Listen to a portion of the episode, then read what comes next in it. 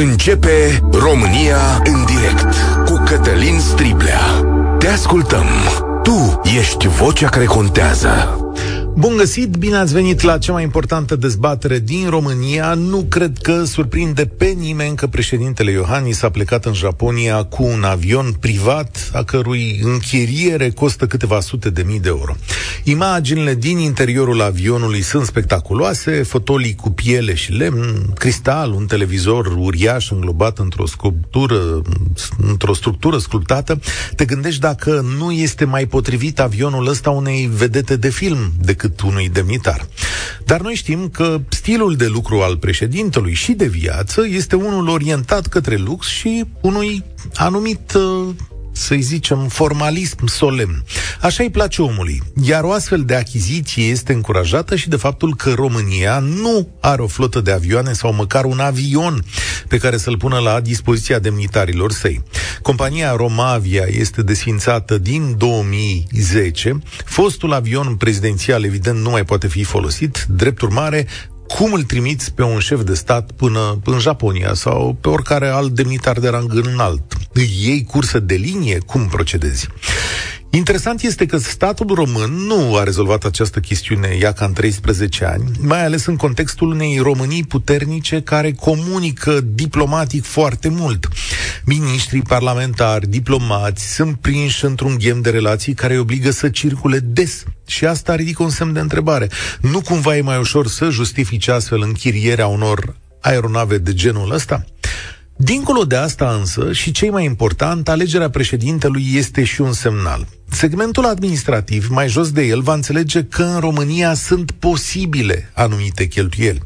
Așa cumpărăm mașini pentru parlamentari doar de un anumit tip și nu mașina națională, adică vor costa 50.000 de euro. Dar ce mașini vreți, fraților? Așa ajungem să plătim chirii la ICR Londra, a căror mărime nu este explicată și tot așa funcționarii publici din anumite zone se simt întrituiți să ia pe banii statului telefoane iPhone 14, ca să dau un exemplu, cele mai scumpe de pe piață pare că există această credință că în linia cheltuielilor bugetare România este o țară care își permite scump sau care are nevoie de scump.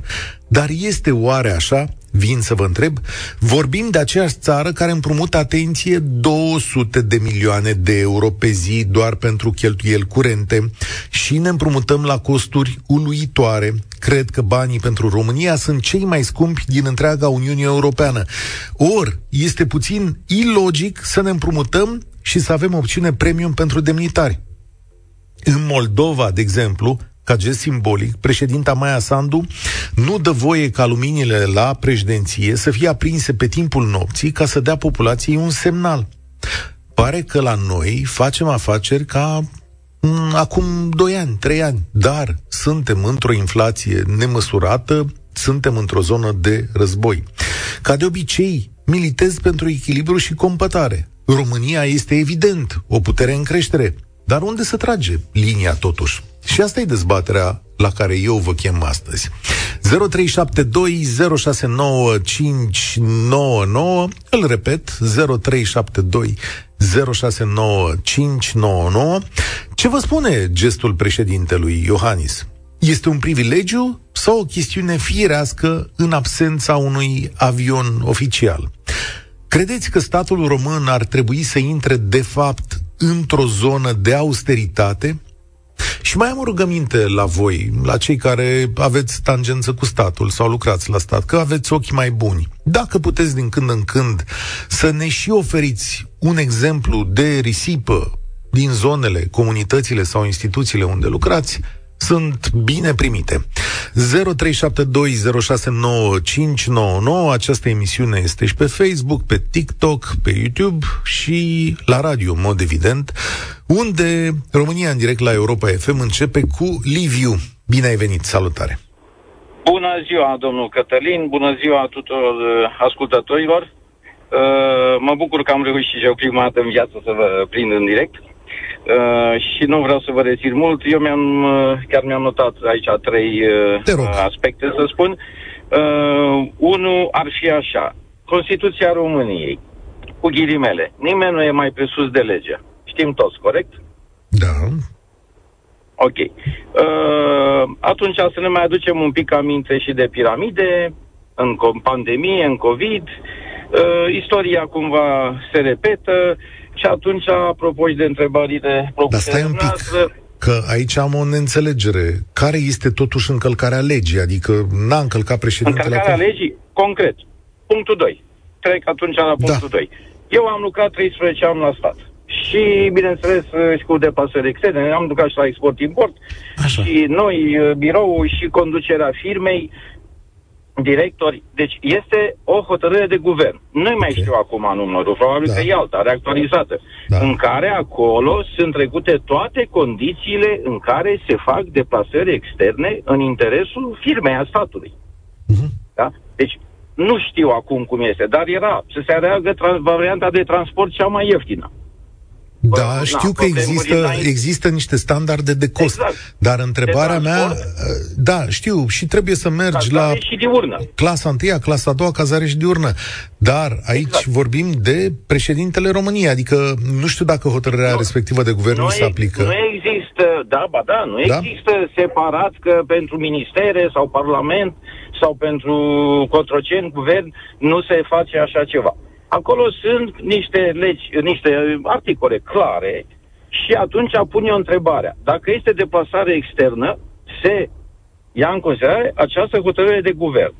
Repet, nu știu numărul actual. Okay. Da, da, Colegii mei o să verifice și o să găsim o informație exact. apropiată. Ok. Dar e deplasare externă, punctul 1 este de ce mergi și cu avionul pe intern? Că era una să se plece din București cu taromul până în Japonia și alta să plătim și Luxemburg-București, București, Luxemburg, că plătim noi, statul român, da, nu? Aici știți cum e, unde încape mia, încape și suta. Ne mai luăm păi că da. l-a luat de la Sibiu. Nu, întrebarea, chestiunea este următoarea. Adică ție ți se pare depășit nivelul. Președintele da. cum ar trebui da. să circule? Într-o cursă de linie? Asta e ideea? Întrebarea dumneavoastră, care e gestul uh, dânsului? Da. Gestul dânsului este clar, înseamnă, după mine, opulență maximă. În condițiile în care mii, zeci de mii de pensionari nu au decât pensia minimă pe economie și stau de un an și jumătate în frig și fără mâncare, da? ca să mhm. ia niște, niște medicamente. Mi se pare o sfidare maximă a poporului român. Da. Și după unele surse. Eu am înțeles după net, de la net, de pe net, pardon, de, pe, de, de la știre de aseară, ar fi costat 700 de mii de euro. Pentru mm. că e vorba de 7-8 zile. Se duce și în Singapore după aceea. Ok, Dacă bun. este suma asta, dacă uh, e suma asta, e o sumă foarte mare. Nu știu dacă e așa, am înțeles Corect. că e o sumă mai Corect. mică, dar, mă rog, aici e o chestiune gentă. E o chestiune care contează. Mulțumesc tare mult! Imensă, Așa, este o sumă imensă. Da, plecați de la chestiunea asta. Mulțumesc tare mult pentru prezență. Încerc să fac loc cât mai multor oameni în emisiunea asta. Președintele Iohannis spune așa, uh, avem un calcul făcut, bugetul cheltuit de șeful de la Cotroceni a fost de 132, 132 de ori mai mare decât al omologului său de la Chișinău și a avut cu doar două deplasări mai multe decât Maia Sandu. Da? Președintele a cheltuit pentru deplasări anul trecut 3,32 de milioane și în timp ce bugetul Maia Sandu nu a depășit 25.000 de euro pentru 19 deplasări internaționale. Ok, e aici o diferență. Probabil ține și de staful cu care merge președintele, pentru că iată ce avem aici, în aeronava respectivă au mai fost așa sau sunt așa. Bogdan Aurescu, Ceche Atila, ministrul dezvoltării, trei consilieri prezidențiali și ambasadorul României în Japonia. Deci e o operațiune mai complexă, să-i spunem așa. Dar, dincolo de acest gest, cum ar trebui să arate România din punctul ăsta de vedere? Tiberiu, salutare! Salut, Cătălin! Vă bucur că am intrat în direct cu tine și salut tot ascultatorii. Eu pot să spun părerea mea că e jenant tot ce se întâmplă, pentru că, cum știm și știe toată lumea, avem atâtea cazuri, cazuri sociale în țara asta, care săracii s-ar, nu știu ce să zic, deci banii ăștia s-ar fi putut împărți foarte bine la ei, dar No, deci asta e moșia lor. Noi românii trebuie să înțelegem că țara asta este moșia lor și noi Da, nu e cam, așa... adică, scuză-mă acum, nu e comparația asta despre asta, e vorba că sunt oameni săraci în România și că președintele merge cu un avion, așa să pune problema într-o țară care totuși e a șaptea, a opta ca economie pe aici prin Europa, adică așa vedem lucrurile? Păi președintele da, american, da. să știi că America are niște probleme sociale uriașe și asta ar însemna ca omul ăla să nu mai aibă avion de la de care are Air Force One. Nu știu dacă asta e ideea pe care o punem da, în dezbatere. Deci, acum, deci eu vorbesc în uh, mai larg, deci asta e o treabă, dar restul care se întâmplă zi de zi, zi de zi, și, no, deci nu ai cuvinte care să... Deci, suntem foarte, deja suntem foarte supărați, foarte... Uh, nici nu știu să-mi găsesc cuvinte, că deja sunt și nervos un pic, dar uh, credem că nu e momentul să, cum ai zis și că e se poate cheltui, permitem să cheltuim, înțelegi? Deci la asta mă refer. A trebuit totul strâns un pic din cureaua asta, că totuși suntem o țară, cum se vede, nu chiar așa de bogată ca să ne permitem. Cred că sunt multe altele care ar trebui rezolvate, din păcate. Da, aici îți dau dreptate. Nu suntem o țară atât de bogată încât să putem să avem 200 de milioane de euro împrumuturi zilnice, după care să dăm banii pe avioane. Cătălin spune pe WhatsApp așa, dacă în urma acestei vizite a reușit să facă ceva contracte de câteva milioane sau și mai mult, să aducă profit țării, aceste cheltuieli cu deplasare ar fi firimituri și nu cred că ar deranja pe nimeni, însă când te duci la pagubă, atunci ar trebui tras la răspunde pentru cheltuieli inutile. O poate aduce niște contracte, poate aduce niște investitori, că pot să calculezi și așa într-o astfel de chestiune. Romeo, problema gravă este deplasarea la Sibiu a acestui avion. Și asta în condiția în care nivelul de trai al populației este în cădere precum un Boeing. Hmm. Uh, cel mai enervant pe acest subiect e când vine politicianul și compară, compară așteptările sale cu politicienii din vest. Dar când vine vorba despre traiul cetățenilor români, români comparativ cu vestul se facă e vina al cuiva. Da, e o observație corectă și de aici trebuie un pic de echilibru. Cea mai mare dezbatere publică din România. În direct la Europa FM cu Cătălin Striblea. Vreți să ascultăm pe doamna Gorghiu? O ascultăm pe doamna Gorghiu să ne zică punctul de vedere, adică doamna Gorghiu un fel de purtător de cuvânt al administrației prezidențiale și zice câteva lucruri, cred că aseară la Digi24. De multe ori, da, s-a închiriat de la Tarom și știu că prețurile au fost extraordinar de mari pentru acele aeronave închiriate. Nu poți să mergi cu cursă de linie fiind președintele statului. Niciun președinte de stat, într-o vizită oficială, nu merge cu avion de linie în Japonia. Să mă iertați, dar este uh, o, o notă populistă care cred eu că nu se justifică. Sunt convinsă că s-au făcut solicitări de preț la foarte multe companii. Sunt absolut convinsă că administrația prezidențială, partea administrativă, decidenții administrativi, au luat în calcul mai multe variante. 0372069599 înapoi la dezbatere. Salut, Bogdan! Bună ziua, domnul Stiglea! Ce-i zici doamnei Gorghiu? Sau, mă rog, că cu ea suntem în dialog. Chiar doream să spun ceva referitor la subiect.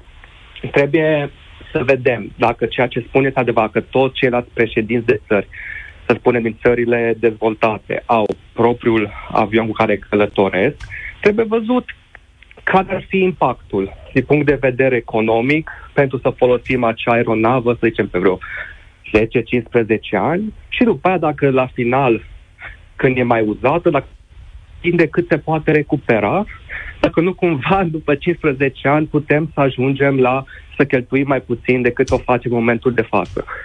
Uite, Asta... uh, spun așa, bulgarii au două avioane VIP, ungurii au patru aeronave oficiale, iar Polonia cinci. Până în 2010 am avut și noi unul, un Boeing 707 Carpați, produs în 1974. Din 2010 până în 2013, pentru cursele externe, președinția a folosit un Airbus închiriat de la Tarom. Apoi a renunțat la contract și a folosit aeronave de genul uh, pe care le-ai văzut. Deci, așa, alte state au. Atunci, dacă vrem să ne aliniem cu celelalte state, o putem face, dar din punctul meu de vedere, ar trebui un pic și serviciile oferite de parlamentari să crească odată cu ele. Și aș vrea să zic că ai menționat la un moment dat de, dacă să trecem pe austeritate sau nu. Da. Eu zic că putem să facem, ca în programare, optimizare. Avem de ales. Dacă putem reduce puțin câte puțin cheltuierile cu un anumit număr de efort sau refacem sistemul de la zero și avem aceste beneficii. De obicei, optimizările vor fi mai rapide, mai puțin efort și rezultatul va fi asemănător. Și să facem, să motivăm parlamentarii care putem considera ca un fel de manager pentru țară. Doamna de la Londra care a spus că avea chirie, nu știu, 6.000 de euro, și dacă putem să-i găsim cu 4.000. 2.000 de euro pe lună se salvează. Sau să stabilim de niște standarde la nivelul administrației românești care să arate dacă 6500 de lire cât plătea doamna de la ICR este mult sau mai este mult sau puțin pentru Londra și pentru activitatea sa sau dacă e nevoie. Da. da. Exact. Și cel mai important, să motivăm și pe parlamentari să facă aceste optimizări, ca în management. Să zicem că ați reușit prin legi sau mai știu ce desfințări să salvați un milion de euro anual, o treime să meargă ca și bonus la parlamentarii respectiv la final de an. Dar doar o dată. Astfel și ar fi motivați să facă acele lucruri. Practic, le dăm motivul ca să lucreze în interesul nostru.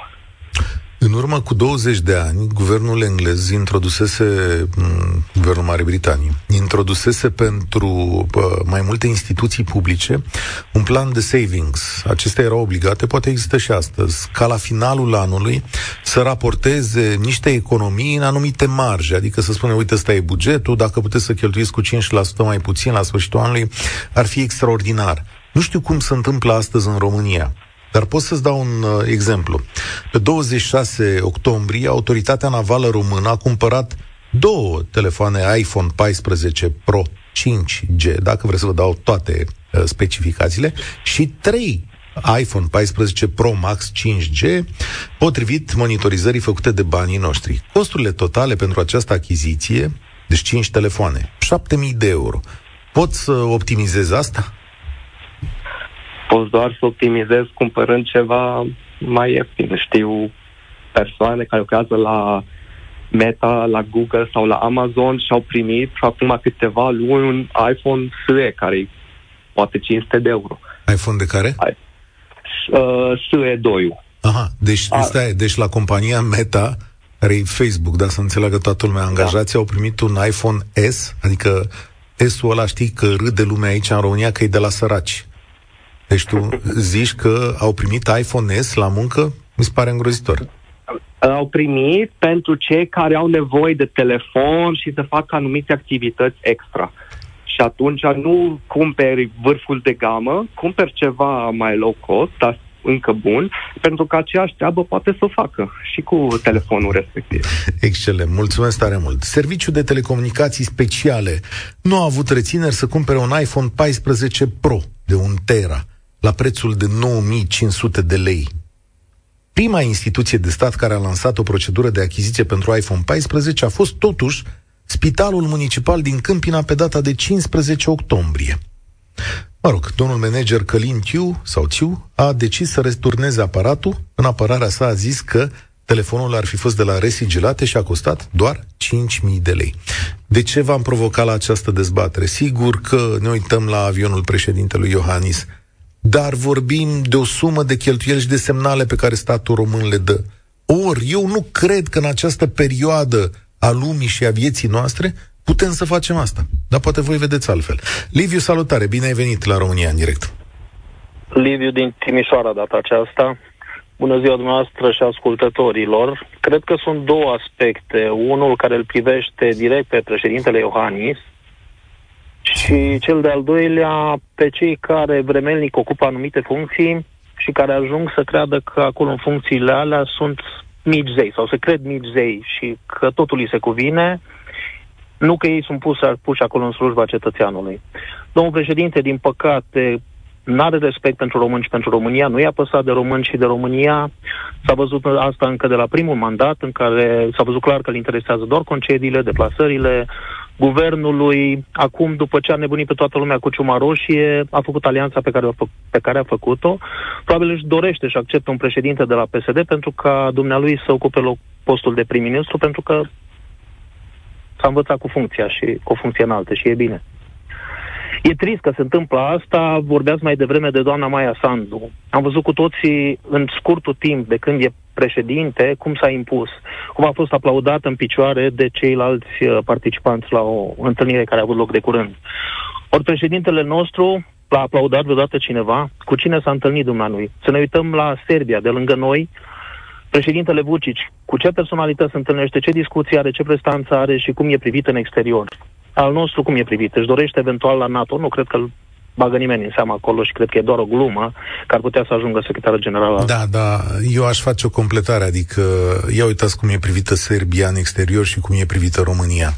Dincolo de persoana președintelui. Nu știu ce întâlnire are președintele Vucic, dar pentru mine Serbia nu e un exemplu. E o țară perforată, perforată Vorbeam de de serviciile președinte, de da. securitate rusești. Adică E o discuție lungă, e o discuție lungă, dar vorbeam de președinte. Ori noi, fiind geografic așezați lângă Ucraina, sigur că suntem foarte, foarte importanți și că e nevoie de ajutorul nostru. Și atunci, bineînțeles că suntem în momentul acesta luat în seamă. Dar vă dau un singur exemplu sau vă întreb, e președinte de 9 ani. De ce n-am fost primiți în Schengen dacă e un președinte atât de bun? Da, e o Sau observație. ce a făcut bun, cu ce poate bifa bun pe agenda dumnealui, în afară de guvernului, de concedii, de deplasări, cum spunea un ascultător mai devreme, în primă problemă, în pline probleme, dumnealui era prin Egipt și prin alte locuri. Eu totuși Ce te scuze că întreb am puțin astăzi, emoții. sigur că o să Da. facem un bilanț al președintelui Iohannis anul următor, dar eu te întreb astăzi totuși, care e modelul de stat pe care îl alegem? Că de fapt asta e discuția azi. Președintele dă un semnal, dar noi ce model de stat alegem? Sigur că Adică- depinde de noi și aici, din păcate, dacă am fi deschis ochii după primul mandat, domnul Iohannis n-ar mai fi câștigat cel al doilea mandat. Și sigur că depinde de noi să alegem oameni cu adevărat reprezentativi și oameni cu interes pentru, pentru țară. Nu putem, cum spuneați mai devreme, într-adevăr, să trimitem președintele cu o cursă de linie, dar un echilibru între costuri, între împrumuturile de 200 de milioane de dolari pe zi de care vorbeați și ceea ce noi cheltuim ar trebui un echilibru. Nu o să-l trimitem cu o cursă de linie, cum spuneam, dar nici cu o aeronavă atât de luxoasă și cu costuri atât de mari în condițiile în care sunt atâtea probleme la noi în țară. Foarte bună observație Da. și mulțumesc tare mult pentru ea. Ceea ce trebuie să gândim pentru lunile și anii următori este exact acest tip de echilibru. Adică, frate, nu aveți nevoie chiar de cursa aia, nu aveți nevoie chiar de iPhone-ul ăla, nu aveți nevoie de Samsung-ul ăla, aveți nevoie de lucruri cu care să vă faceți treaba, iar dacă doriți să fiți un pic mai sus, încercați acasă.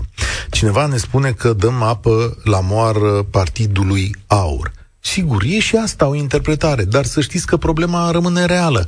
Adică în momentul în care întrebi cum trebuie să-și ajusteze statul cheltuielile și dai și răspunsuri deștepte, poți să ieși din zona aur. A, că partidul aur va câștiga oricum voturi numai prin acțiunile domnului Iohannis. Nu trebuie să mai facem și noi chestiunea asta. Iar dacă dumneavoastră credeți că noi o să evităm vreodată un subiect pentru că face bine sau rău uh, politic cuiva, mă întreb că cred că ați greșit emisiunea.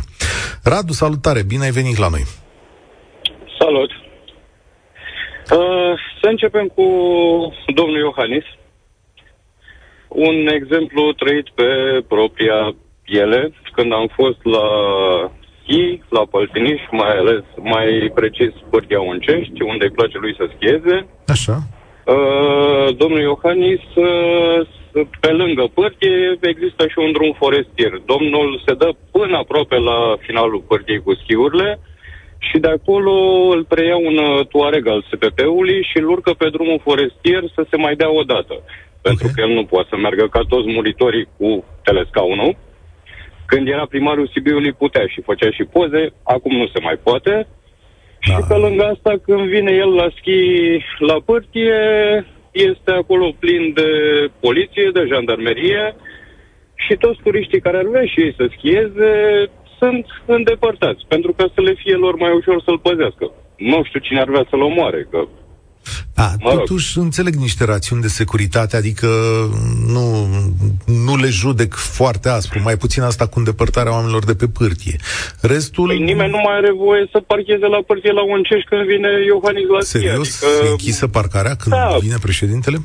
Da, când vine președintele, stă un polițist acolo, spune că nu mai sunt locuri și acum două ierni soției mele i-a și fost luat carnetul pentru că atunci când nu era polițistul, a parcat acolo și nu i-a ascultat așa zisele indicații, care el nefiind acolo să oprească circulația, nu știu de cine ar fi trebuit să asculte, parcarea fiind goală. Urma să vină da. domnul Iohannis la schimb. Acum, da, nu, nu pot să comentez rațiunile de securitate. Nu-mi dau seama. Sunt convins că autoritățile au un răspuns. Sigur că și eu mi-aș dori la un nivel un președinte așa care să fie foarte uh, omenos, să fie foarte popular, să meargă între oameni. Hm. Nu știu dacă poate, domnul președinte Dar în, da? în alte țări, de ce se poate? Adică în alte țări premierii circulă cu mm. metrou și cu tramvaiul. Da, în țările nordice da, în alte țări circulă cu limuzina, în Franța sau în America sau...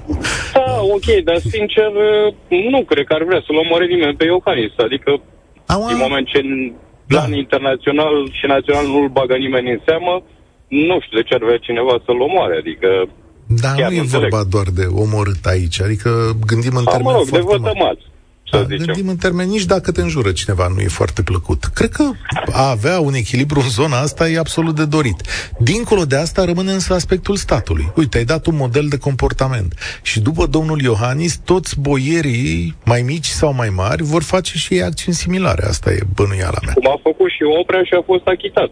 În primă instanță, înțeleg, da. Domnul Oprea, care voia să ajungă foarte repede acasă. O să vină da, și... și a omorât un om cu ocazia asta. O să vină și hotărârea definitivă uh, pe chestiunea asta. Uh, Bun.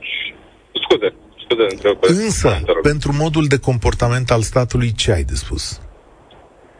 Păi, aici aș putea să dau un uh, exemplu, mă rog, eu, având firma mea de ceva ani, lucruri cu care mă confrunt, confrunt în a, a lucra cu statul, să spunem așa.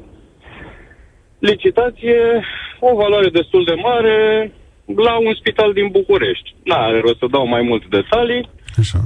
Uh, oferte au participat șase sau șapte firme, printre care și a mea. Oferte depuse pe SEAP, care în principiu până la data deschiderii nu trebuia să știe o firmă de oferta celelalte firme, logic, așa se face, și surpriză, o firma mea are 14 ani ca idee, o firmă înființată cu 4 sau 5 luni înainte de a se ține licitația, a dat un preț mai mic cu 10 bani decât al meu, per bucată la ce se licita acolo și surpriza a câștigat. Adică... Probabil că avea firme... și un da, probabil că avea și un singur angajat. Uh, nu mai știu dacă unul sau zero, ceva de genul ăsta. Adică ah. să mă ierte Dumnezeu, adică și-au participat la licitații firme care aveau peste 10 ani în domeniu ca experiență, adică și e prea mare coincidență, adică să dai un preț cu 10 bani mai mic decât al meu, care ar fi fost cel mai bun preț la licitația respectivă, nu știu. Nu știu de ce, dar bate la ochi, adică... Da. Cunosc genul ăsta de situații și îți promit că...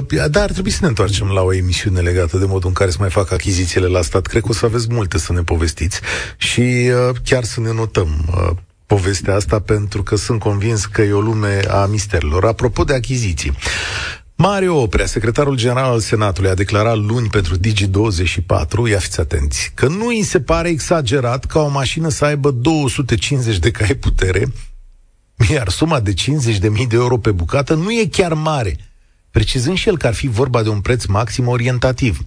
Oficialul a mai spus că mașinile Sena- Senatului trebuiau înlocuite pentru că sunt vechi din 2007 cu un rulaj de 400.000 de kilometri și așa mai departe, dar știți că ei uh, cumpără 20 de mașini, deci nu e nu e mult 250 de cai la o mașină, dar ce face cu ea 250 de cai? Face liniuțe? Ce face? Unde să dă cu 250 de cai? De-aia cu 1,2 și cu 110 cai nu merge? Merge parlamentarul greu sau ce e? Nu-mi dau seama care e situația aici. Vedeți? Am președintele pleacă cu avionul, ăștia cumpără mașini de 50.000 de euro, care nu e un preț foarte mare. Frate, pe ce lume trăiți? 50.000 de euro pentru o mașină? Dar cu ce vreți să umblați? Ce mașini? Avem pe mesaje ce mașini mai costă 50.000 de euro? Că ăștia le iau de noi. Că sunt și eu curios la ce s-au gândit. Că știți că în general le fac cu dedicație. O fi, or fi daci, mă? Că întreb că, de fapt, aici ar trebui să faci achiziții, nu? Când te gândești așa după capul meu. Sunt niște daci de 50.000 de euro, aia, niște dastere din alea de rup pământul cu 250 de cai. Păcat, nu știu, mai comentez. Că dacă muncitorii de la Pitești primesc, da, e foarte ok. Mădălina, salut, ești la România în direct. Alo? Salut, Mădălina. Bună ziua, domnul Sibia și ascultătorilor dumneavoastră. Uh, așa cum ați menționat și dumneavoastră acum uh, referitor la achizițiile de mașini și cum a spus un ascultător înaintea mea, este vorba despre o opulență. Iar eu cred că nu se vrea. Efectiv, nu se vrea. Avem o țară frumoasă, avem o țară bogată, cu resurse încă, cât, cât ori mai fi. Uh, dar mie mi se pare că exemplele celor uh, care ne conduc sunt exact ca într-o familie. Când vine tatăl acasă, uh, le spune copiilor că mm, astăzi, na, mâncăm cartofi, mâine cartofi, poi mâine fasole, pentru că este, nu e așa, greu, nu avem bani, nu avem de unde, nu le dă căldură, nu le dă educație nu le cumpără haine. Și uh, în, în contrapartidă tatăl uh, trăiește singular așa într-un confort uh, ieșit din comun. Mie tot ce fac aleșii noștri, pentru că spun aleșii noștri, pentru că din păcate și eu l-am votat pe domnul Iohannis la momentul respectiv și na, acum regret, dar asta e. Um, ne, ne, dau, ne dau efectiv peste nas zi de zi. Adică noi, în familie, trebuie să ne gândim din ce să mai tăiem. Uh, ne gândim de două ori dacă ne schimbăm un dulap când ne cad ușile uh, de pe el. Ne gândim de două ori dacă schimbăm mașina, chiar dacă are 10 ani, 15 ani de când am cumpărat-o. Uh, ne gândim de două ori dacă putem să ne, ne permitem sau nu să ducem copilul și la engleză și la not sau la un sport și la o pregătire. Iar domnii nu se gândesc. Domnilor nu li se pare mult. Zilele trecute am văzut o emisiune realizată de la colegii uh, de la România Se Iubesc.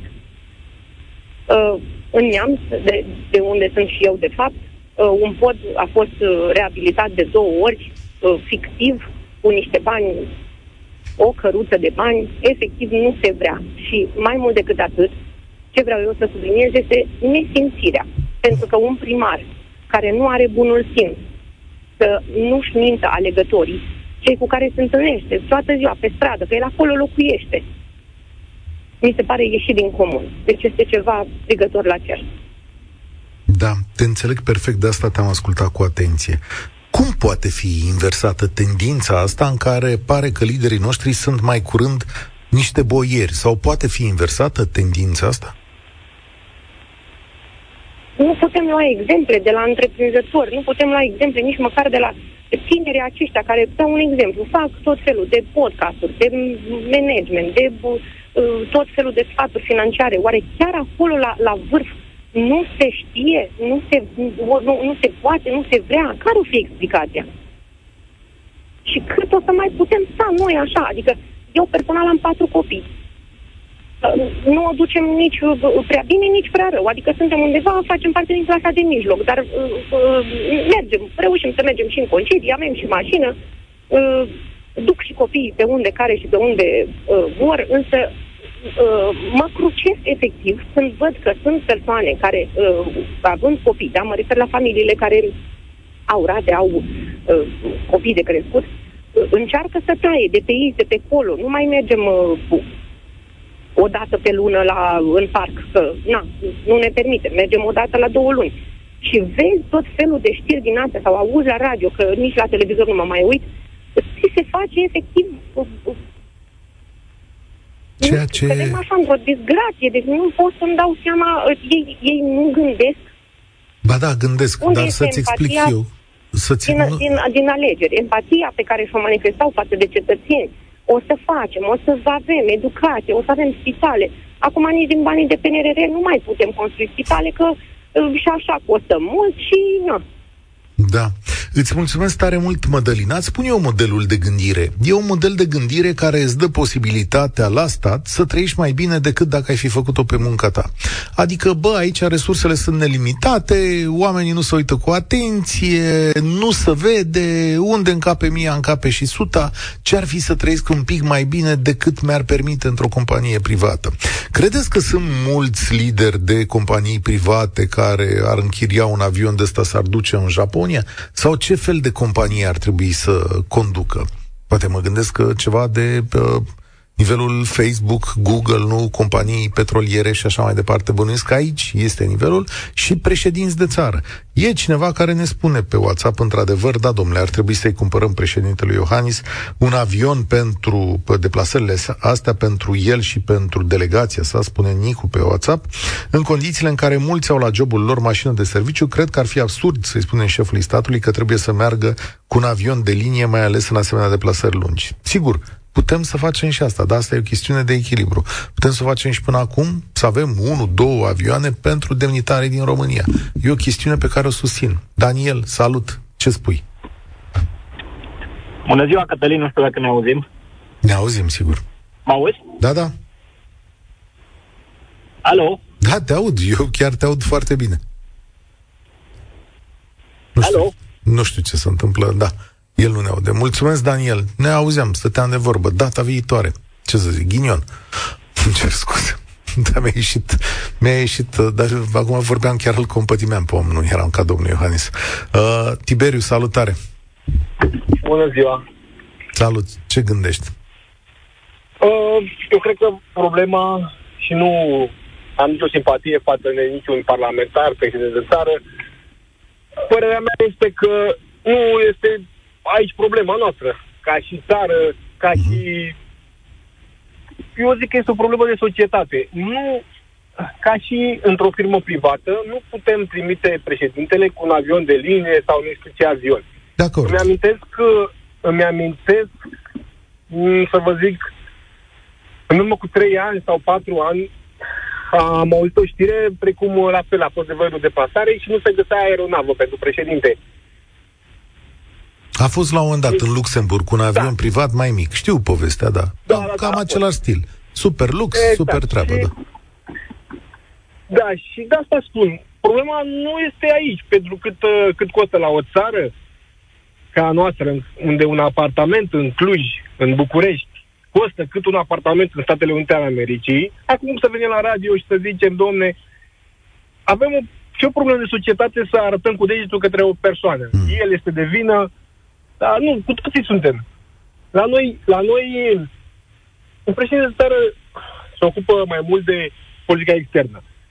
Uh, la noi sunt uh, cu probleme instituțiile statului, care nu sunt în stare să, să recupereze ce au furat alții, să aibă grijă de ce se fură în țara asta. Că se fură. Acum că ne-am împolmolit noi la un avion cu ce a plecat, unde a plecat, păi se trebuia să ducă cu un alt avion la Sibiu. A avut dar cum ar trebui a să avut fie? un avion, s-a dus cu el unde a avut treabă. Cum ar trebui să fie după tine?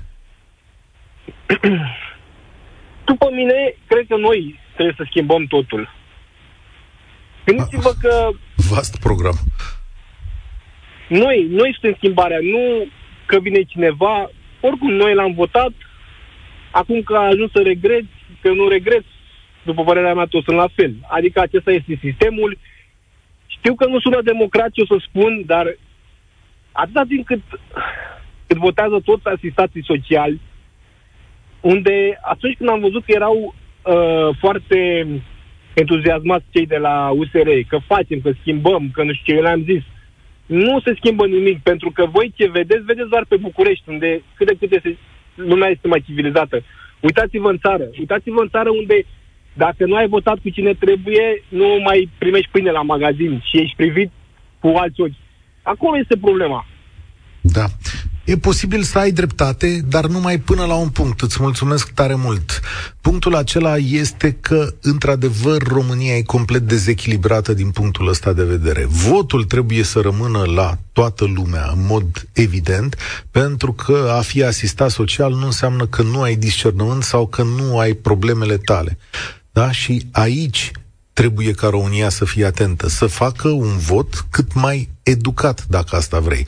Și noi, ca societate, reacționăm astăzi, acum, da? Astăzi facem chestiunea asta, îi spunem președintelui Iohannis, domnule președinte, uite, poți avea un avion al administrației, că asta e pentru mine o concluzie, dar că aceste tipuri de zboruri trebuie făcute în anumite condiții și cu anumită transparență și cu prezentarea unor date care să ne fie foarte, foarte clare. Da? Iar semnalul care vine înspre societate, din punctul meu de vedere, este unul greșit. Pentru că el de astăzi va da posibilitatea multor altor cheltuieli de astea statale pe același model. Căci, dacă domnul președinte ia un avion și Senatul poate să ia o mașină de 50.000 de euro și să meargă cu ea și autoritatea navală poate să ia un iPhone și așa mai departe. Adică mergem numai la segmentul de sus, de lux. Și eu pot să înțeleg că o țară are nevoie de cheltuieli, dar nu neapărat de acest tip de cheltuieli.